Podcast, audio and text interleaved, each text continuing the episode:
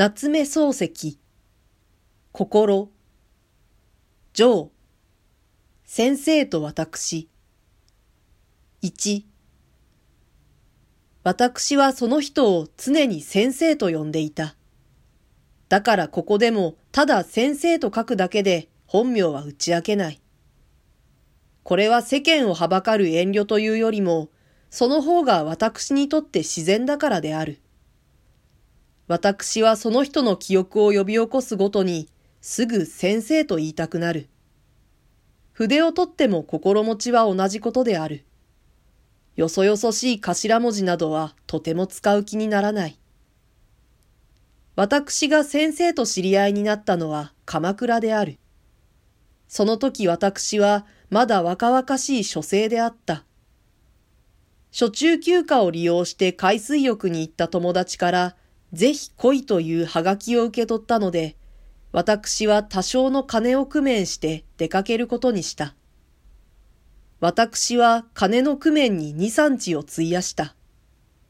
ところが、私が鎌倉に着いて三日と経たないうちに、私を呼び寄せた友達は、急に国元から帰れという電報を受け取った。電報には母が病気だからと断ってあったけれども、友達はそれを信じなかった。友達はかねてから国元にいる親たちに進まない結婚を強いられていた。彼は現代の習慣から言うと、結婚するにはあまり年が若すぎた。それに肝心の当人が気に入らなかった。それで夏休みに当然帰るべきところをわざと避けて東京の近くで遊んでいたのである。彼は電報を私に見せてどうしようと相談をした。私にはどうしていいかわからなかった。けれども実際彼の母が病気であるとすれば、彼は元より帰るべきはずであった。それで彼はとうとう帰ることになった。せっかく来た私は一人取り残された。学校の授業が始まるにはまだだいぶ引かずがあるので、鎌倉におってもよし、帰ってもよいという境遇にいた私は、当分元の宿に泊まる覚悟をした。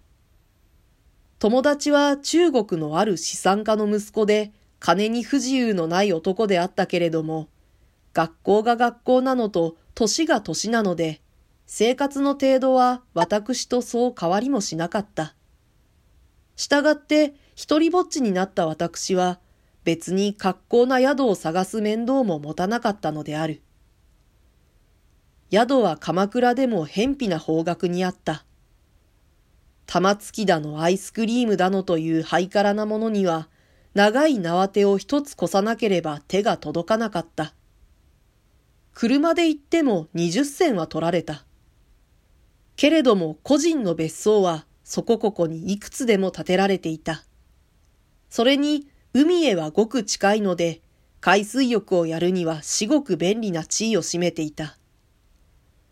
私は毎日海へ入りに出かけた。古いくすぶり返ったわらぶきの間を通り抜けて磯へ降りると、この辺にこれほどの都会人種が住んでいるかと思うほど、秘書に来た男や女で砂の上が動いていた。ある時は海の中が銭湯のように黒い頭でごちゃごちゃしていることもあった。その中に知った人を一人も持たない私も、こういう賑やかな景色の中に包まれて、砂の上に寝そべってみたり、膝頭を波に打たしてそこいらを跳ね回るのは愉快であった。私は実に先生をこの雑踏の間に見つけ出したのである。その時海岸には掛け茶屋が二軒あった。私はふとした弾みからその一軒の方に行き慣れていた。長谷辺に大きな別荘を構えている人と違って、めいめいに戦友の着替え場をこしらえていないここいらの秘書客には、ぜひともこうした共同着替え所といった風なものが必要なのであった。彼らはここで茶を飲み、ここで休息するほかに、ここで海水着を洗濯させたり、ここで潮はゆい体を清めたり、ここへ帽子や傘を預けたりするのである。海水着を持たない私にも持ち物を盗まれる恐れはあったので、私は海へ入るたびにその茶屋へ一切を脱ぎ捨てることにしていた。